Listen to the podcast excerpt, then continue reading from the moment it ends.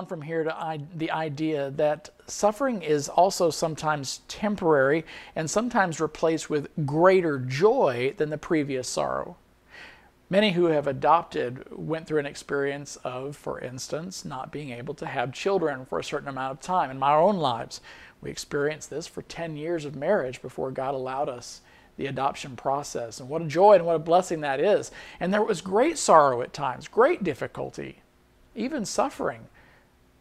Church services that took place on Mother's Days and Father's Days were difficult. And at that time, I was even pastoring and preaching those Mother's Days and Father's Day services. And that was painful. There were other instances where other people are having baby showers and we're not seeing that experience. And we want to be happy for others, but we're sorrowful in and of ourselves. And yet to see God replace all of that with such a greater joy when that day of adoption takes place.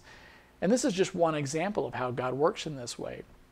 One of the passages that comes to mind is that our God is one who can restore the years that were eaten by the locust meaning that when a locust swarm comes in and they do what they do to farmland, the devastation can last for years. And yet, God is able to, in one sweeping moment, not just give you back this year's crop, but He can actually make such abundance and such um, uh, blessing take place that it overwhelms the sense of loss in the in the previous in the previous years, and we have experienced this personally in our own lives. So remember that sometimes the loss you're feeling, the suffering you're feeling, is actually in preparation for the greater joy that God is bringing. We can see this in Christ, can't we? Christ endured the cross, despising the shame. He suffered much at the hand of sinners. Why? For the joy set before him. There was something greater ahead that he recognized that made dare I say it, the suffering and sorrow worth it. Now, if you apply this to the missionary life, think in terms of some of the things that you are going to be called to sacrifice, things you're going to be called to suffer through for the name of Christ. And you have to think in terms of the worth of Christ and the glory yet to be revealed. Scriptures come to mind, such as this momentary light affliction is nothing to be compared to the glory yet to be revealed. So we press on in such times knowing that what we're doing is not in vain, that it's worth something, that it has value, and that no suffering that we experience for Christ is something that God is just dismissing and overlooking and hasn't been witness to and won't reward. He even says to the disciples that no one who's left father and mother and, and houses and lands for my sake will not receive a hundredfold in this life and in the next. So he has a reward for that work, and he recognizes that. The problem is the suffering we sometimes experience doesn't necessarily seem to be for the name of Jesus, does it? It seems as if what we're experiencing is actually more pointless than anything else. And that's where we really do have to trust as believers and followers in Christ in the sovereignty of a God who is working out things in our lives, who is not wasting these experiences, but is building something in us. And sometimes it's simply the fact that we are enduring with patience what it is that we're experiencing in order to, by faith, receive a greater reward, recognizing that this is producing faith in us, it's drawing us closer to the Lord, and it's creating in us what? A richer prayer life a greater dependency on the Lord. Maybe perhaps we're running to the scriptures in a way we wouldn't if the suffering wasn't there. And this is truly one of the reasons that we may be enduring some things in our lives because it's pressing us toward Christ in a way other things that would happen in our lives wouldn't. Perhaps you're at a point in your life where if God were to abundantly bless you in that particular area that you're so desperate to experience, it may actually drive you away from the Lord you may become so confident or so satisfied or so comfortable that you would not actually want to take that time to pursue the Lord so desperately. And while God is not trying to be cruel in your life necessarily, He recognizes that ultimate good is only found in Him. And so He's drawing you closer and closer to Him, building the character that can actually what? Sustain what it is you're asking Him to entrust to you. I want to take you down another road here. There are instances when it is so God's glory and power can be revealed at a certain time to certain people. If we think of an example, there is a blind man in John chapter 9, and the disciples, of course, are asking, Why is this man born blind? it, was it his sin? Was it his parents' sin? Who, whose sin was it that did this? And the answer was neither. This was so that the power of God, the glory of God, could be revealed through him. Think about that.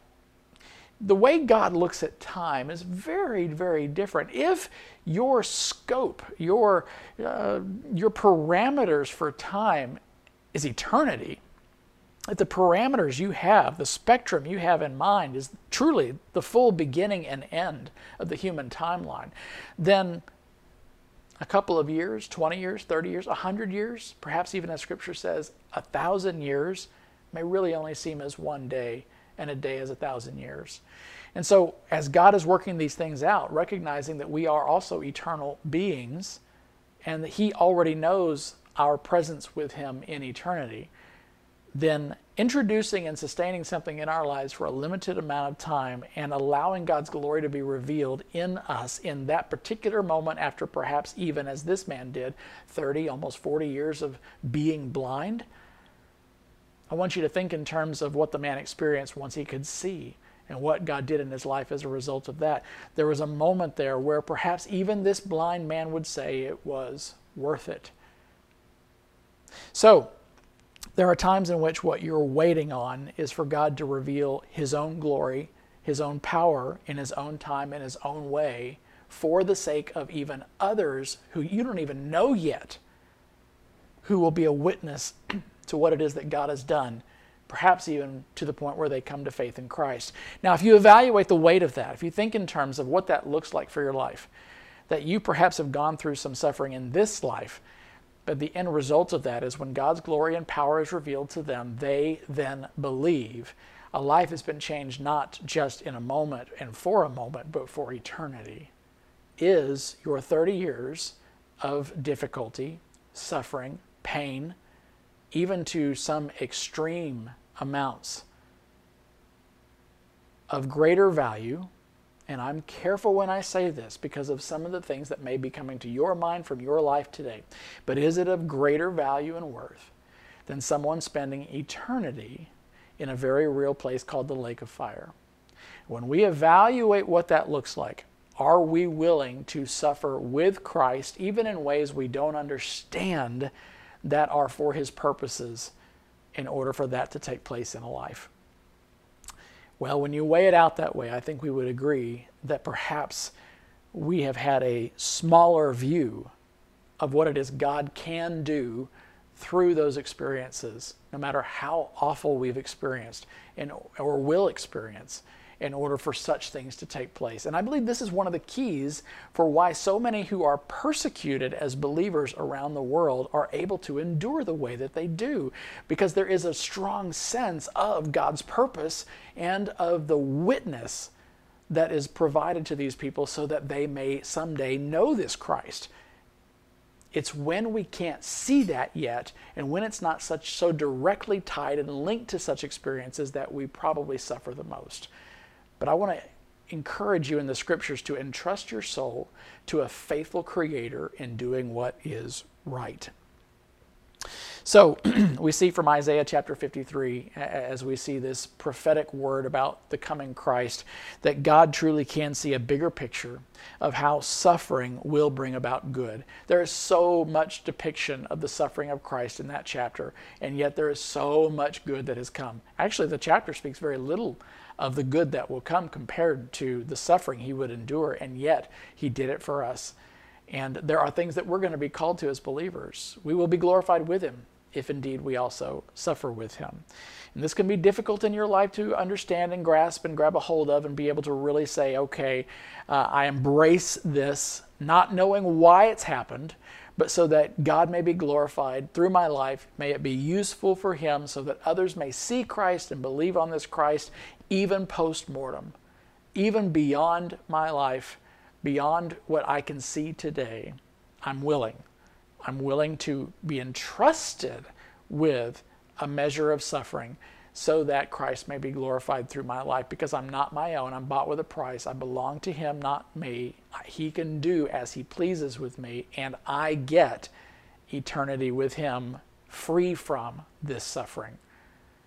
That is a difficult place to get to if we're really honest, isn't it? We would mentally say, I believe I say amen to that. I can see logically where you're going. But if you're in the midst of real grief or suffering or pain or agony or evil or injustice right now, sickness even, that can be a difficult thing to get to. And I believe we only get there by faith. I believe we only get there by voicing that cry to the Lord for the understanding to be able to endure in that way and to let patience have its good work in us, to consider the glory coming, to set our minds on things above and not things beneath. For to set the mind on the flesh really is death, but to set the mind on the spirit is life and peace. Not only from a uh, spiritual sense, but emotionally and physically as well.